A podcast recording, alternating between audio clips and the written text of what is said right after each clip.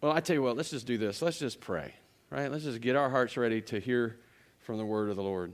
Father, you have blessed us with every spiritual blessing in the heavenly places.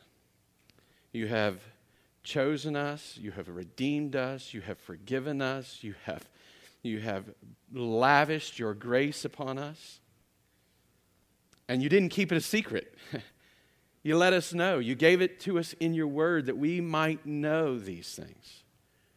So I pray today that we would hear from you, be reminded again of how you are for us and not against us, and even learn what you are about doing in this life.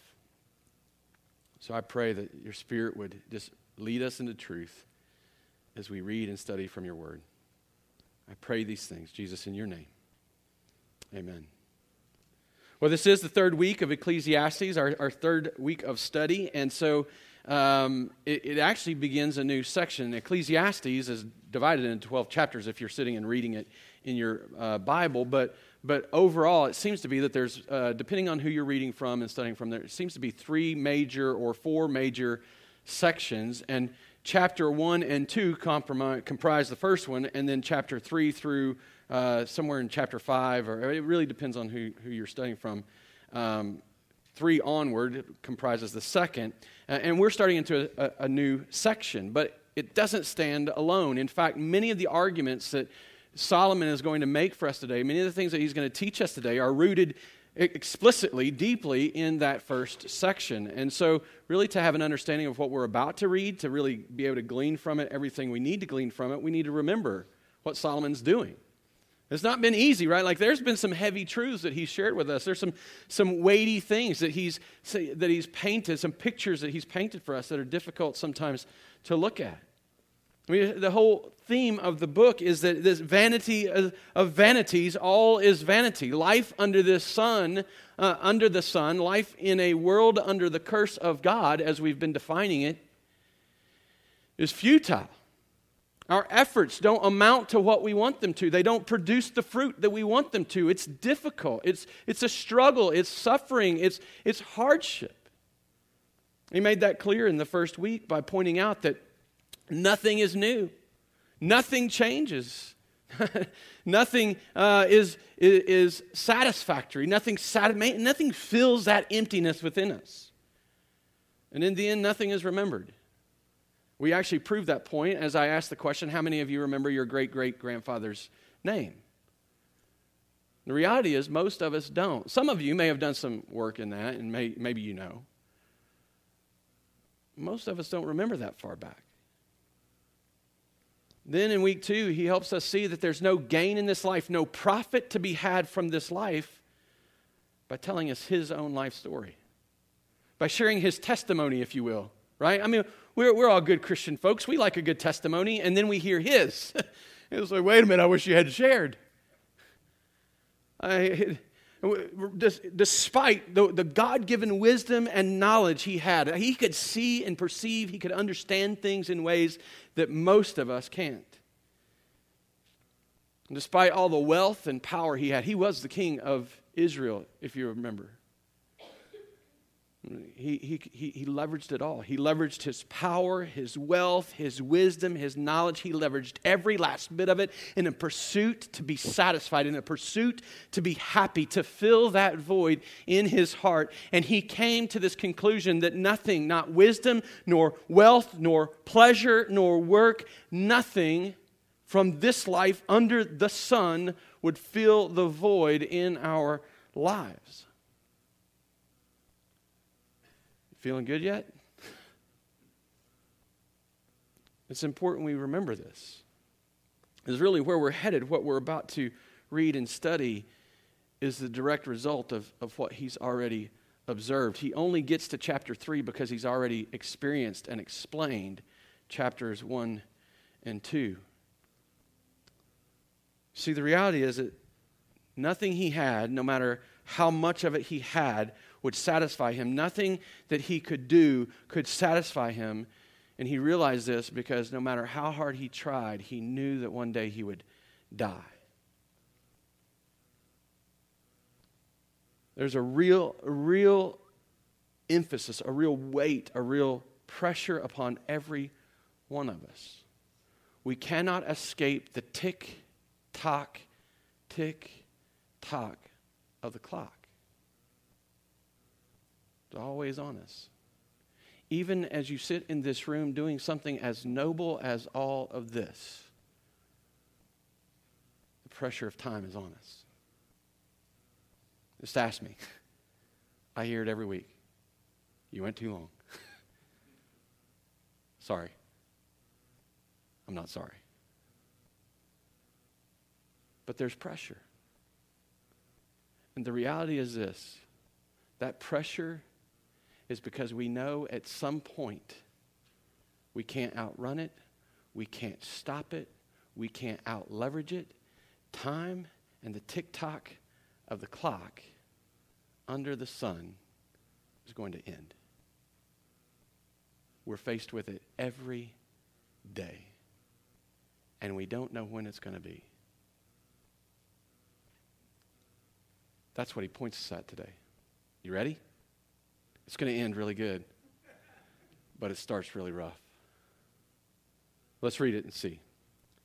Ecclesiastes chapter 3, beginning in verse 1 For everything there is a season and a time for every matter under heaven. A season for it all.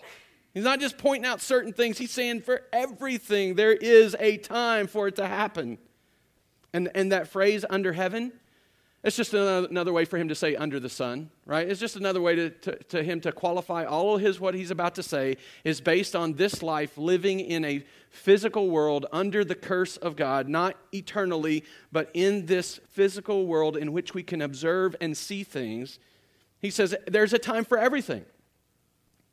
And he gives us this poem to break it out a time to be born and a time to die, a time to plant and a time to pluck up what is planted, a time to kill and a time to heal, a time to break down and a time to build up, a time to weep and a time to laugh, a time to mourn and a time to dance, a time to cast away stones and a time to gather stones together, a time to embrace and a time to refrain from embracing, a time to seek and a time to lose, a time to keep and a time to cast away, a time to tear and a time to sow, a time to keep silence and a time to speak, a time to love and a time to hate, a time for war and a time for peace.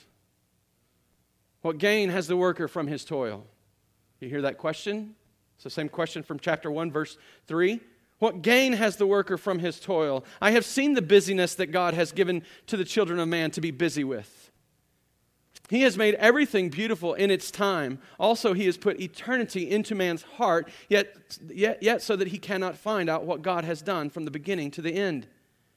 I perceive that there is nothing better for them to, than to be joyful and to do good as long as they live. Also, that everyone should eat and drink and take pleasure in all his toil. This is God's gift to man. I perceive that whatever God does endures forever. Nothing can be added to it, nor anything taken from it. God has done it so that people fear before him. That which is already has been, that which is to be already has been. And God seeks what has been driven away. Now, death may be the great equalizer between the wise and the fool. This was Solomon's point in chapter 2 that, the, that, that it didn't matter how wise you were, that you face the same fate as the fool. Eventually, somebody dies. It, it, it may be the, the great equalizer between those who work hard and those who don't. That was his point, that you may work all your life to, a, to amass this wealth, to amass this sense of identity, to amass this purpose, and then suddenly you're faced with death and you're going to leave it to somebody that you don't know is going to work for it that you don't know that even care for it, that it doesn't even matter for. That's his point. So death is this great equalizer. This is a great, a great place at which, which we stand level on the ground together. Doesn't matter how much money you have, doesn't matter how little money you have, doesn't matter how much stuff or wealth or, or anything in this world, doesn't matter how smart you are, doesn't matter how dumb you are, doesn't matter what color your skin is, doesn't matter what your gender is. We all stand on this level playing field. Death equalizes every last one of us. But as he continued to observe, as he continued to look at everything around him, he realized that it was time that made death inescapable. the time that you have is limited. It's already been determined. You can't escape it. At some point in time, we all face this reality. If Jesus doesn't come back first, if Jesus doesn't return first, we all face this reality. And Solomon, just like everyone else, just like as the king of Israel, with all the power, with all the wealth, with all the possessions, with all the wisdom, with all the knowledge, with everything he had, just like everyone else was subjected to time.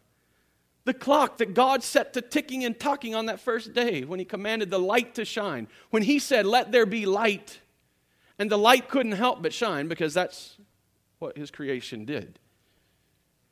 And then he separates the light from the darkness and he calls the light day and the dark night. And he says, Then that's the first day. And it was good. That clock has continued to tick. It didn't care that Solomon was the king of Israel. It didn't matter how long his list of accomplishments was. It didn't, it didn't care what, what he thought he could do. The reality is, is that when Adam and Eve rebelled against God, the tick tock of the clock was no longer friendly to them. When God said, You will die, time began to work against them. When? When's it going to happen?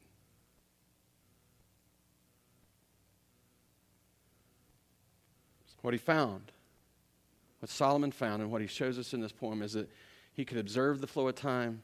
That's what this poem is an observation of all that happens in this life. He could steward and plan his time to some degree because it's not like we don't set a plan to go out and plant and harvest. We do but he never gained control of his time.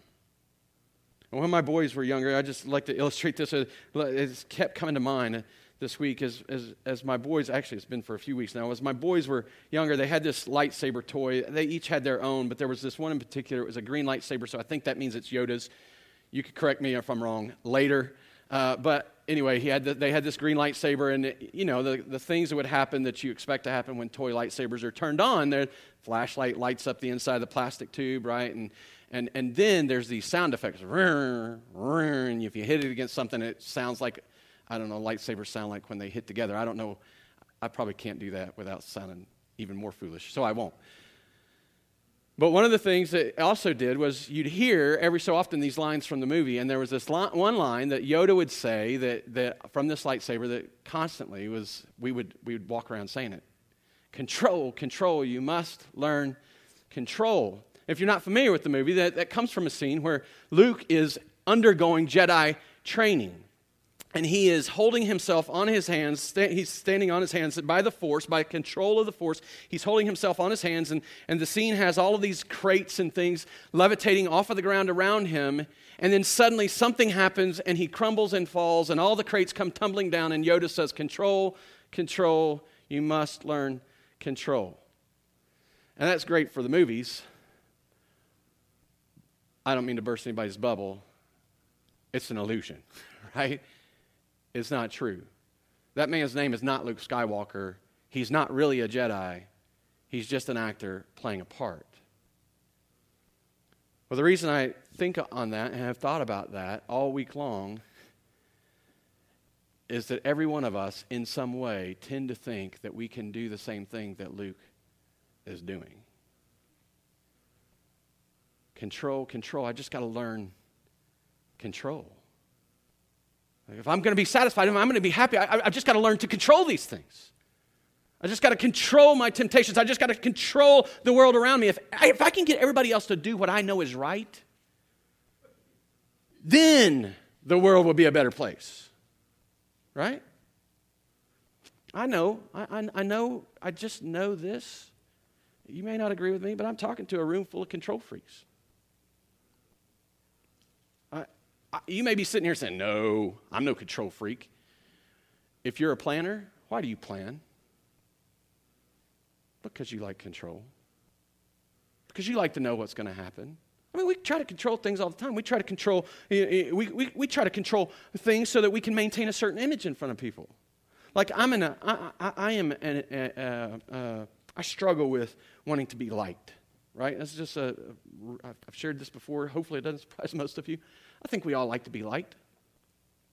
I find that a strong temptation in my life to try to control circumstances and situations so that people will like me. I try to present the best image. You ever taken an interview? Put yourself down on a resume? What are you doing? Trying to control people's opinion of you. Uh, we, we want to control things so that we can feel safe and avoid suffering, right? I mean, don't we? I, come on, I don't, I don't want to suffer. I don't want to, I don't want to be scared of anything. I, I don't want to feel bad about stuff. So we try to control our circumstances and situations if, as if we could. We try to control so that we can make sure things work out to our benefit because really that's what we want is our benefit. I mean, you hear it all the time. All around us, people wanting things to go their way, regardless of how it affects anyone else. Truth is, probably not much in life that we don't seek to control, that we don't try to control. But, but our ability to really control anything is an illusion. We're no better off than Luke Skywalker in that video or in that movie trying to levitate things and keep himself upright. We don't have the power, we don't have the foresight, we do not have the ability to control these things. We can't truly control our lives.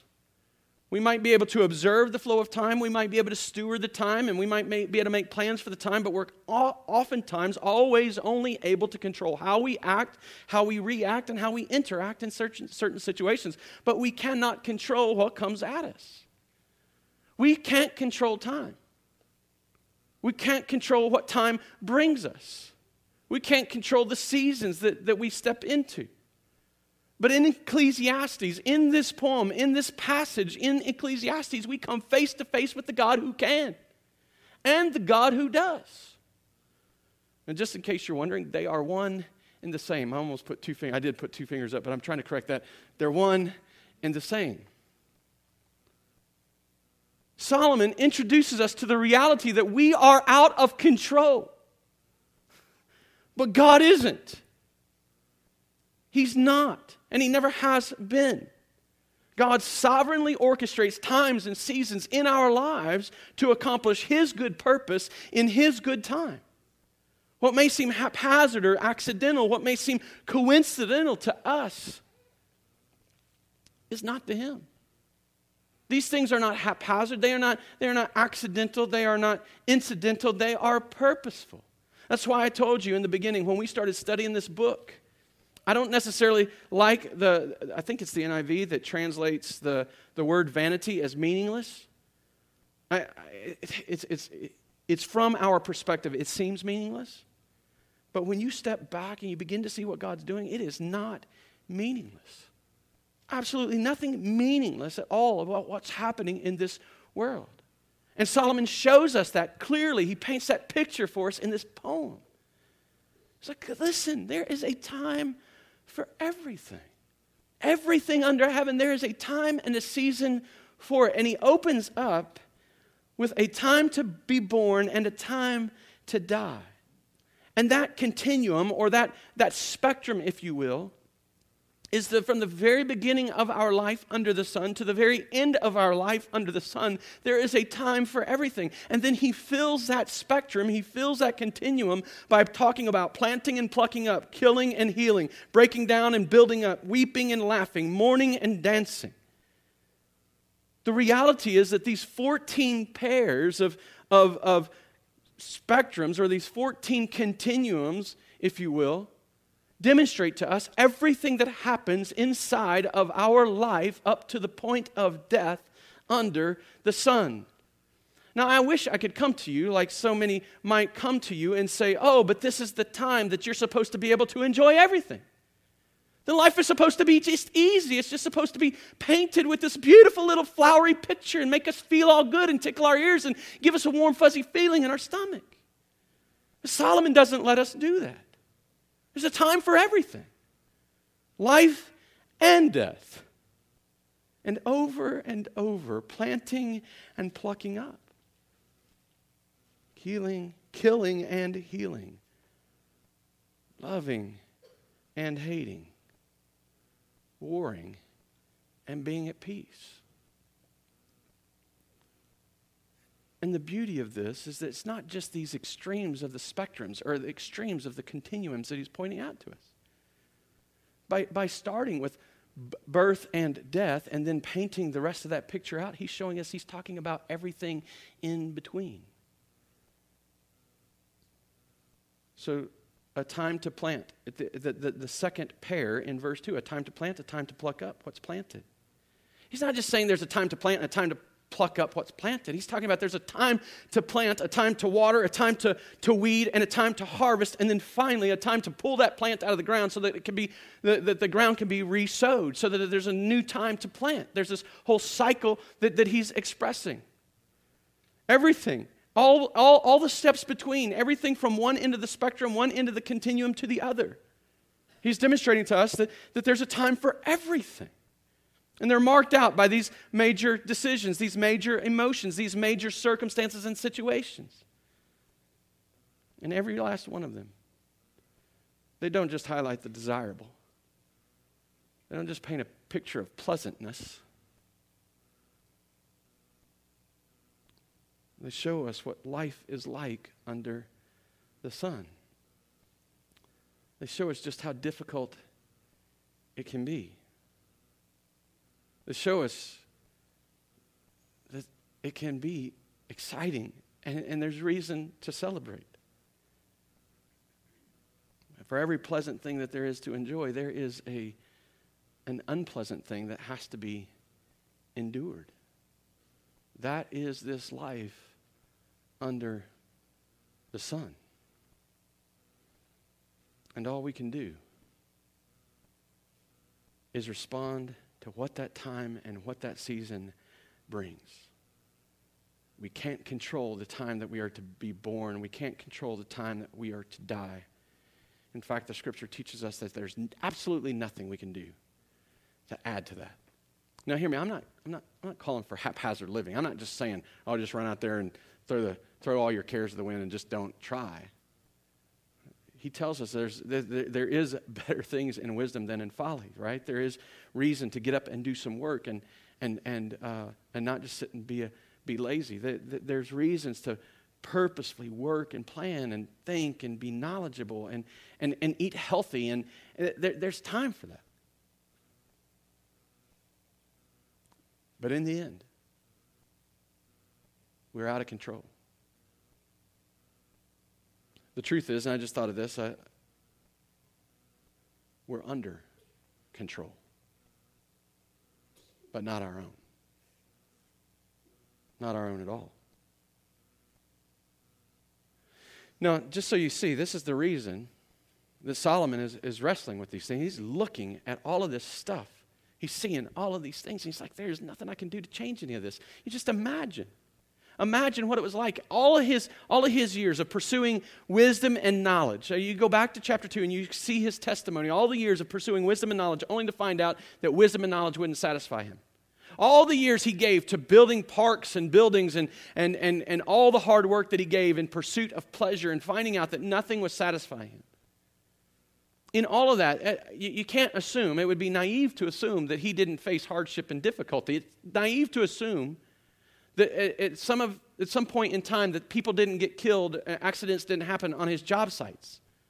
It, it's naive to assume that the tragedy didn't strike. It's naive to assume that Solomon went through life and didn't face any hardship. Uh, otherwise, why in the world would he ever write this poem? His life was shaped, his life was marked. He was, it, it was, it was over, um, overwhelming to him, I think, at times. And so he comes to this point at the end of this poem and he asks this question again what gain has the worker from his toil? He's not just talking about you, he's talking about him. I've done all of this. I've worked hard at this. And look at what I got to show for it. Absolutely nothing. I, have got a, I've got a pleasant thing that's faced by an unpleasant thing. I got a desirable event faced off by an undesirable event. At some point, it all equalizes out. Time keeps ticking. And I can't stop it. I can't control it. I can't get out from under it. I can't outrun it. And the truth is, at some point, my clock's going to stop. What gain is there? What profit is there? What do I, what do I get out of all of this? I've seen the business that God has given to the children of man to be busy with. I've seen it all. Seen every last thing. Spent my life trying to observe these things. You see, death removes it all. And our work, our work amounts to nothing. But Solomon's about to do something he's not done to this point. He's about to give us a perspective that he's not shared with us to this point. See, Solomon gives us a glimpse of God's sovereign perspective. He gives us a glimpse that it's not all for nothing. As much as it may feel like it's for nothing, it's not all for nothing. He begins to let us, he begins to peel back the veil, pull back the veil so that we can see an eternal perspective that apart from him revealing, apart from God showing, we'd have no sense of or have no certainty of.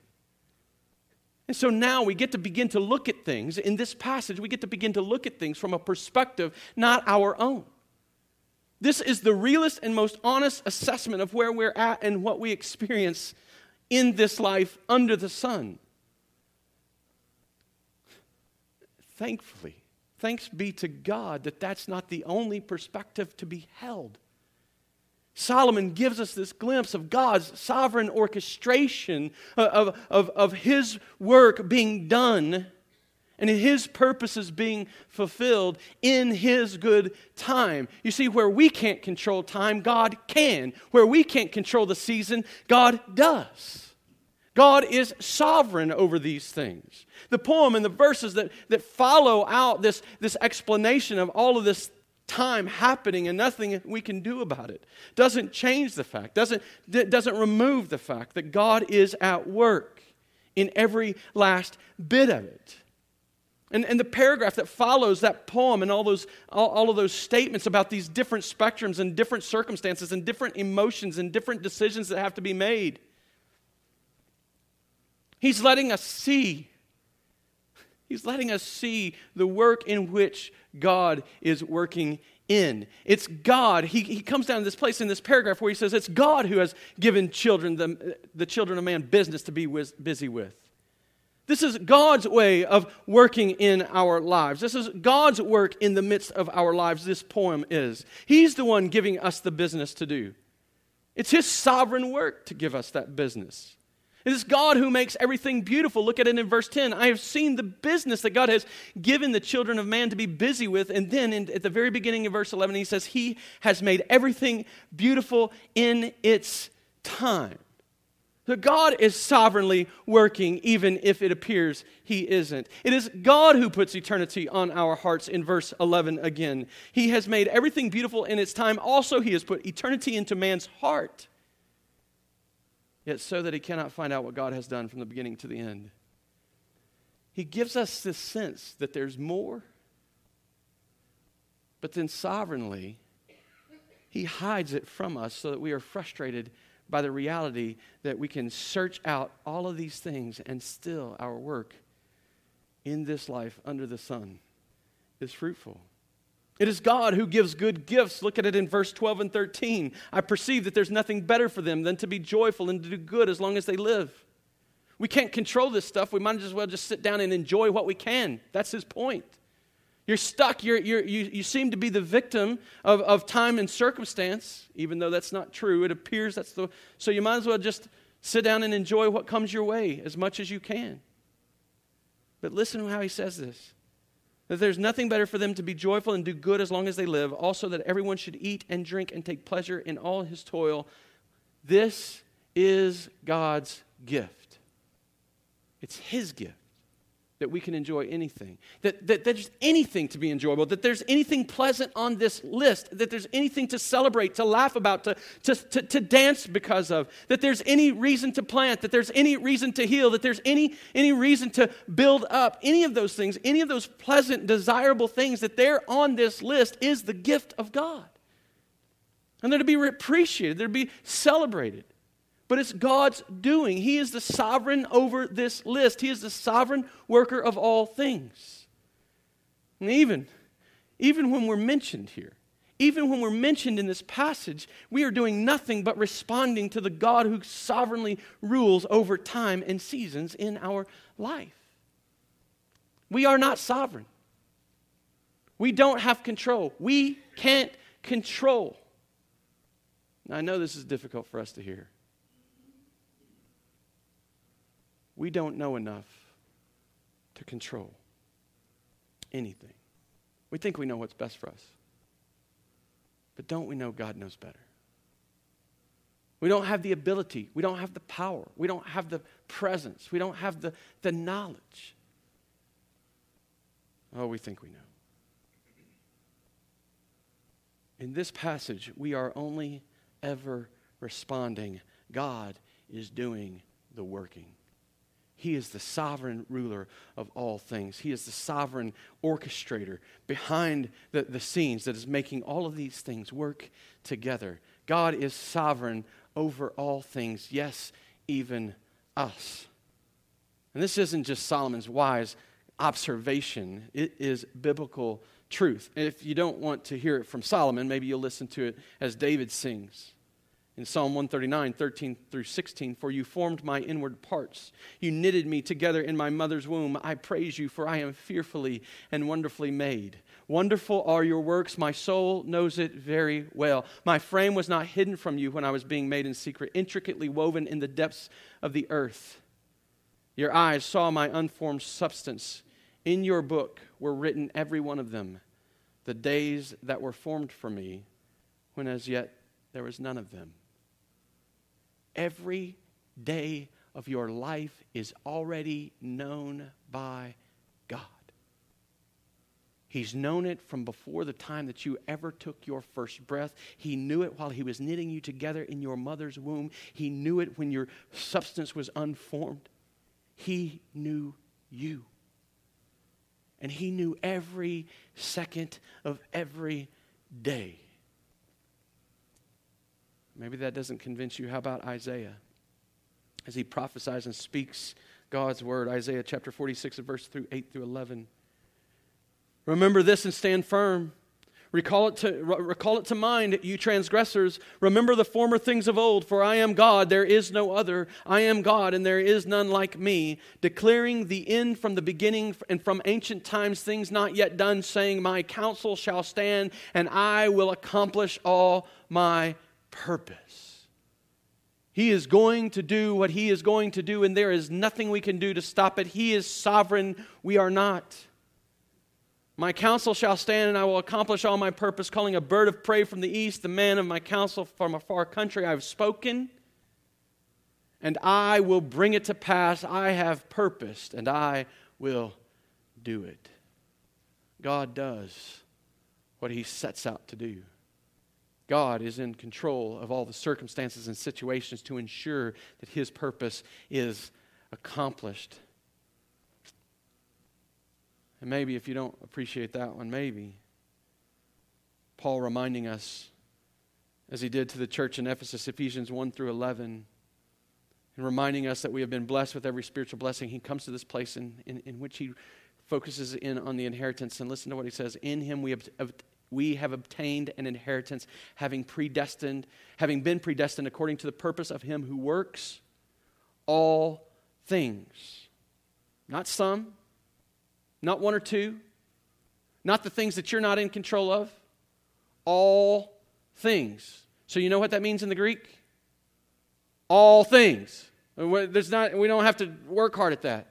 It's a universal term applied to God who does all things according to the counsel of his will. You know, he, he didn't ask you for advice, did he? Are you, are you offended by that? Are you bothered by that? He doesn't look to you to, to figure out, he doesn't look to me to figure out what's best for us or what's good for us. He knows. He works all things according to the counsel of his own will. He is sovereign. There is nothing in this world, no time or season that God isn't sovereign sovereignly ruling over. There is no time or season that comes to us that has not been permitted or even caused to come our way. He isn't seeking our advice in this. He isn't seeking our, our, our, understanding in this. He is just simply working and sovereignly orchestrating all things, every time and every season that you endure and enjoy, that His good purpose would be accomplished in His good time. And I know this is difficult. And I've actually been, I've actually received some negative feedback on this position. Because I'm not talking about just the good stuff that happens. That's not what this list is comprised of. And, and don't misunderstand this. I know, I'm, I'm trying to look every one of you at some point in the face, and I know your stories. I know the difficulties. I know the way things have gone not to plan, and that you have hurt and suffered and felt pain in.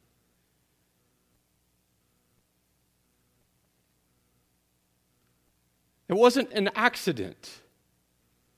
It wasn't haphazard. It wasn't purposeless and meaningless. God is using it to accomplish His good purpose. Well, what is that? What is it? Well, let's look at the text. His good purpose is to make things beautiful. I mean, we could pull out five or six. I'm, gonna, I'm just going to pull out three for the sake of time. He's making everything beautiful in its time. God brings the pleasant and unpleasant to us for our good. He is making us beautiful. Don't we all want beautiful? I want to be beautiful. and I don't mean that in a physical sense. I am not talking about I wish I had my hair back. I'm talking about I want to be what God created me to be. Don't you want that? Absolutely, I hope you do. He's making us beautiful in our time. I love Doug Wilson's uh, approach to this. He wrote a book. I, am not going to remember the name of it right now. I, I can give it to you after if you're interested. It's a quick read over Ecclesiastes. He writes this A common illustration of the ways of God and the understanding of man is that of a tapestry on a loom. From the vantage underneath, little is visible but snarls and knots. You ever seen the back of a cross stitch or a tapestry he's talking about? It's kind of ugly, right? It's like, what is that? Little is visible but snarls and knots. But above, but above, beautiful pattern of the work on the loom can be seen. You see, we are his workmanship. We are being shaped and molded in His hands. We are being woven together to be beautiful. And we may look up at the backside of that, of that tapestry and we may think, What in the world are you doing? But when He looks down on us, He sees the threads being woven together and they look just like His Son Jesus. You see, that's what He's doing. Don't let anybody ever lie to you the worst day in your life was not because God abandoned you or forgot you. The hardest and most difficult, trying, gut wrenching circumstance that you have ever endured in this life was a, was a time assigned by our sovereign God to accomplish His good purpose, to make you beautiful, that you would look like Jesus. isn't that worth it? Isn't that worth it? That his sovereign hand would be working for our good. That he would give good gifts is the second purpose I would show you in, in, in verses 12 through 13 again. He's not simply making us work so that we find out it's futile. Yes, we'll find out it's futile. Yes, we'll find out it's never going to accomplish what we want it to accomplish, but it will always accomplish what He wants it to accomplish. This is a good gift from Him. He said in the curses, he's speaking to Adam and Eve on that day, and he's talking to her about the, the pains in childbirth and the longing to control her husband, but her husband's going to rule over her. And then he turns to Adam and he says, Thorns and thistles are coming from your work, buddy. That there's anything other than thorns and thistles in this life is a gift from God. Enjoy it, celebrate it, appreciate it. But don't mistake those thorns and thistles for his wrath on his children. Remember, he's using them to make you beautiful. to turn your attention to Him, to make you dependent upon Him, that you'll recognize who's in control and you'll learn to trust Him. What's His purpose? To, to, to um, make things beautiful in their time, to give good gifts. And then the third one I'd point out is to cause mankind to fear Him. Look at it in verse 14. He says, I perceive that whatever God does endures forever. Nothing can be added. This is his sovereign work. We can't change it. Nothing can be added to it, nothing can be taken away. God has done it so that people fear before him. And we struggle with this. I know we struggle with this because, well, look, I mean, things that we fear we're supposed to run away from, right? Like uh, a, a spider, oh, I'm going to run away, right? Right? I don't scream like that, but I don't go near them. things we're afraid of, we, we leave alone. We, we walk away from them. We separate ourselves from them. But the biblical perspective of God is that we're to fear Him, but we're to run to Him. We're to come and submit ourselves, so, so, so, prostrate before Him. Now, it could be all of the things, you know, many of us are raised in church. We come out of the womb, and the first, first day or event of our life is spent some, maybe, maybe the first day or event outside of home is spent at church.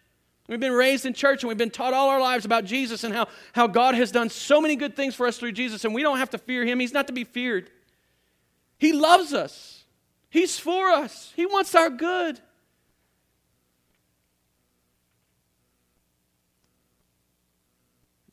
I, I think this idea of fearing God, in some ways, difficult for us to comprehend because we feel like it makes God bad. But the Bible helps us by, by showing us to fear God is actually the beginning of all of our good. Proverbs 9:10, the fear of the Lord, the fear of the Lord is the beginning of wisdom, and the knowledge of the Holy One is insight.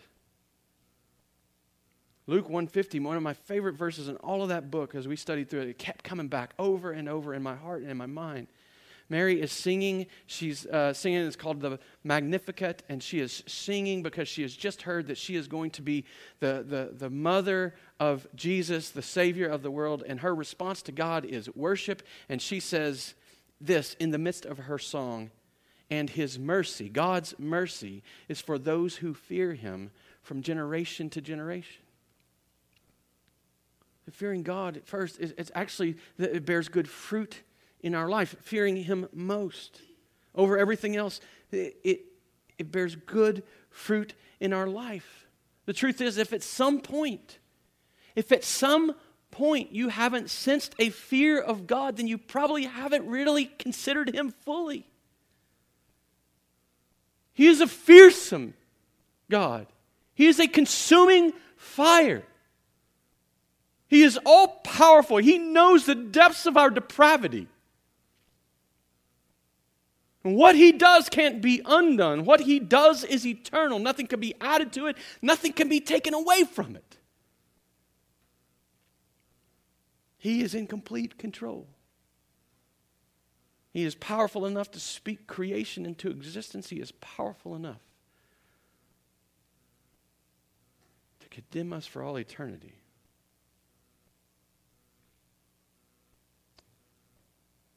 See, I think the point of that proverb, Proverb 9 through 10, is to help us understand if we're really going to know anything, if we're really going to have any wisdom, if we're really going to, to have any sense of how things work in this world, it starts with taking a real look at who God is. He is not someone to be toyed with. He's not someone to be played with. But I love the balance of Luke 150 because as you look at that, you begin to see that at the moment you begin to fear him, you have this promise that his mercy is for you. You see, this is why we don't run away afraid. There's a reality I, in, in, Christian circles. We're all about trying to, trying to. Oh, let, us talk about reverence. Let's talk about. He's not like quaking fear. We, we try to downplay the, the, the word. The reason we can run to this fearsome and awesome God is because his mercy is for those who fear him. The moment you realize that I am a sinner who deserves his condemnation is the beginning of the point at which you can walk into his mercy and receive his forgiveness.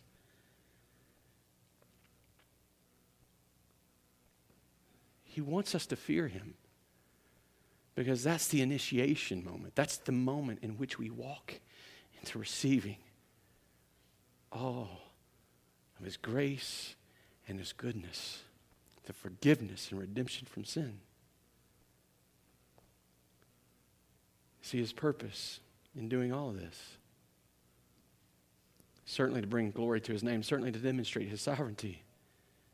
But He takes us into account, He takes us into mind. And He does this work that would shape us and mold us, that would weave us into this beautiful tapestry. You know how he does it? Through his son, Jesus Christ. See, in Christ, a picture that Solomon couldn't paint for us, a picture that Solomon couldn't observe because it wasn't here yet, a picture that, as wise as he was and as knowledgeable as he was, he couldn't look out at the flow of time and see it. Thanks be to God, the scripture goes on and we begin to see how Christ bring or how God brings this all to fruition through his son Jesus Christ. So in Christ, first in Christ God sovereignly subjects himself to time in order to free us from it. There's a real time and place in which these things were as true of God in flesh as they are of you and me. There is a time in which it was a time to be born and a time to die for Jesus, a time to plant and a time to pluck up for Jesus, a time to kill and a time to heal for Jesus. There was a time in all of these things for Jesus because God in Christ subjected himself to this time so that we could be freed from it. And you just go back and you look at Christ's life in, in the framework of time. And you'll see it over and over and over. I was shocked by it as I went to do this. I was like, is, it, is that really true? I mean, is it, because I'm thinking this. I'm like, well, does it test itself out in Scripture? Jesus' birth, Galatians 4 4, Paul says, But when the fullness of time had come, God sent forth his Son. When the fullness of time had come, when it was time, God sent forth his Son, born of a woman, born under the law. His ministry begins, and Mark, it tells us about this ministry in Galilee beginning. Mark chapter 1, verses 14 and 15. Now, after John was arrested, Jesus came into Galilee. You see the timing? John arrested, Jesus comes into Galilee proclaiming the gospel of God and saying, The time is fulfilled and the kingdom of God is at hand. Repent and believe in the gospel. Contempt for Jesus comes. His life wasn't all roses and, and, and flower beds, right? There's all kinds of struggles and problems he faced. John 7:30. So they were seeking to arrest him, but no one laid a hand on him because his hour had not yet come. Jesus subjected himself to time under the sovereign hand of his Father so that we could be freed from it. Preparing for Passover, Matthew 26, 18, he said, Go into the city to a certain man and say to him, The teacher says, My time is at hand. I will keep the Passover at your house with my disciples. We know from our study of Luke just a few months ago that that was the night that Jesus establishes communion for, the, for, for his family. So the Passover would be put away because now we celebrate communion. We celebrate the Lord's Supper. We remember his death and, uh, on, on our behalf as the redemption and forgiveness of our sins. And then in his dying and his rising, Jesus, or I'm sorry, John 19:30, when Jesus had received the sour wine, he said, "It is finished. It is finished. There's nothing left to do. And he bowed his head and gave up his spirit.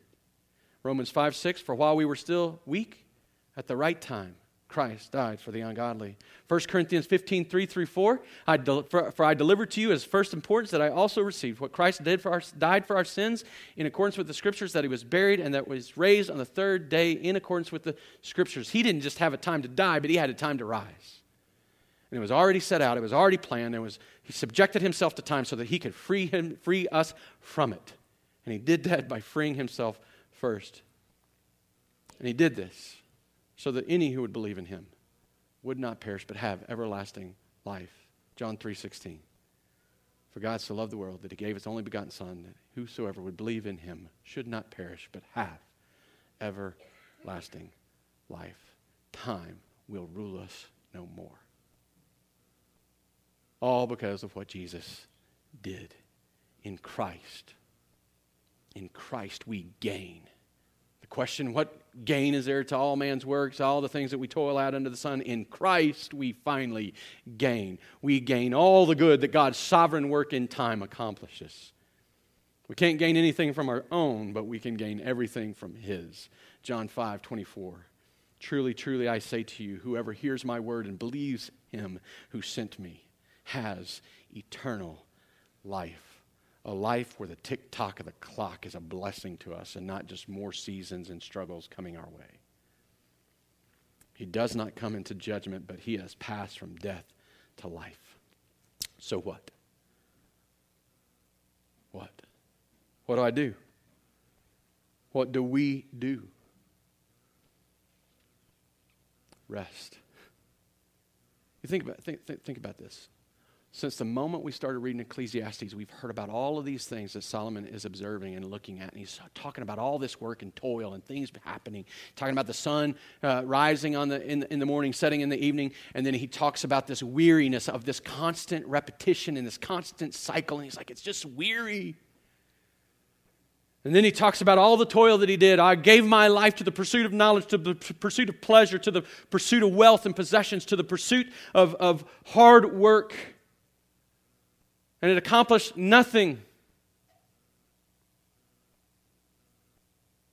But when God puts his hand to it, there's nothing that can do, can be done to change it. You know what that means for you and me that trust in him? Rest.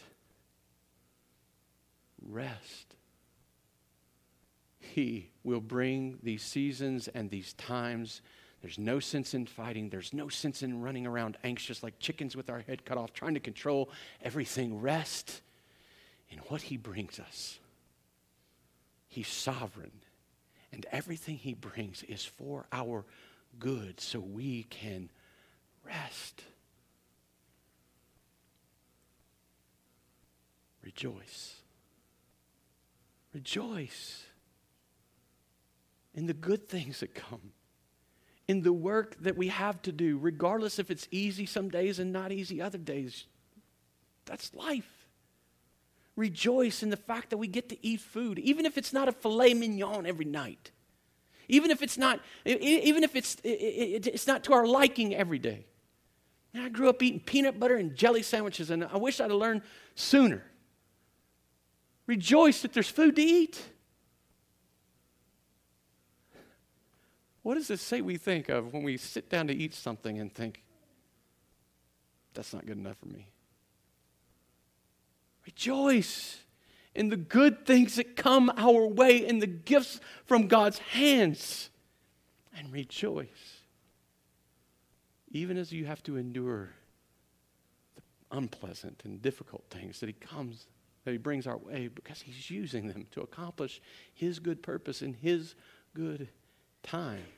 You know why James is able to say rejoice in suffering? You know why Paul's able to tell us rejoice in suffering? Because they'd finally learned a lesson we all need to learn. Even the most difficult days of our life are used by God for our good. We can rejoice. And finally, I would say, what do we do with all of this? Revere Him.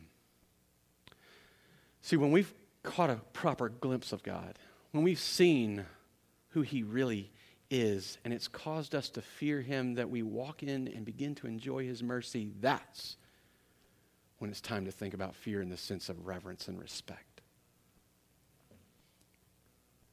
We can't move there first. It's not until He's done something for us in Christ and through Christ that we're able to really begin to revere Him and see Him as worthy of our worship in such a way that we're not quaking on the ground, but we're standing in His presence, applauding His every move because it is for His good purpose to be accomplished in His good time so that one day, one day, we'll stand in the presence of Jesus Christ, holding hands with Him, walking side by side with Him, sitting at His feet, listening to him, hearing his voice with our own ears, seeing him face to face with our own eyes. so, revere him, worship him in all we do because of who he is and all he does.